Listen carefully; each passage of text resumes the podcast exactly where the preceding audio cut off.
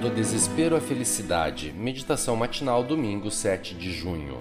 As mulheres disseram a Noemi: Seja o Senhor bendito, que não deixou hoje de te dar um neto que será teu resgatador, e seja afamado em Israel o nome deste.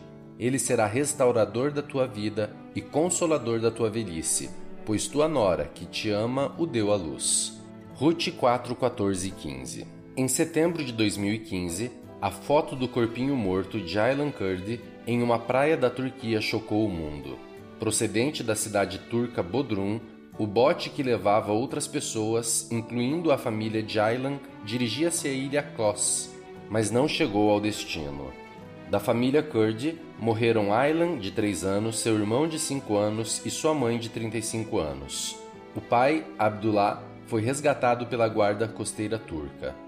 Os passageiros do bote tentavam fugir da perseguição de extremistas islâmicos e certamente ampliariam o número de cerca de 70 milhões de refugiados que, segundo a Agência das Nações Unidas para Refugiados, espalham-se pelo mundo tentando recomeçar a vida em outros países.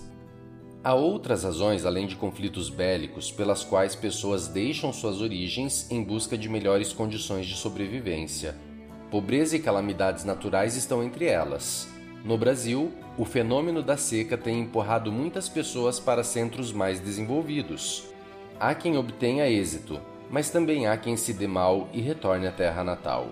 Esse lado amargo do êxodo em busca de melhores condições de vida foi experimentado pela israelita Noemi, por causa de uma grande seca que se abateu sobre Israel, ela deixou Belém de Judá rumo às terras de Moabe junto ao esposo Elimeleque e os filhos Malom e Quilion.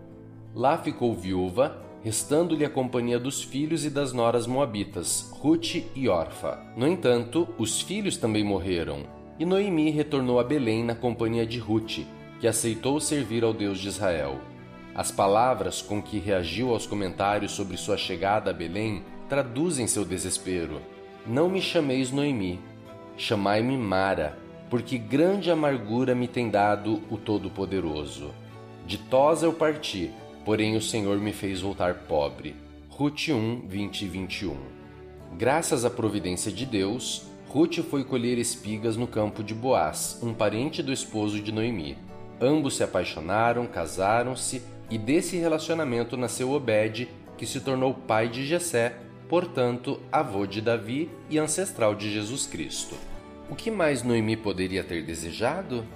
A esperança e a realização pessoal foram resgatadas em seu coração. Uma bênção do Deus que nos conduz, mesmo quando sentimos o peso do mundo desabando sobre nós.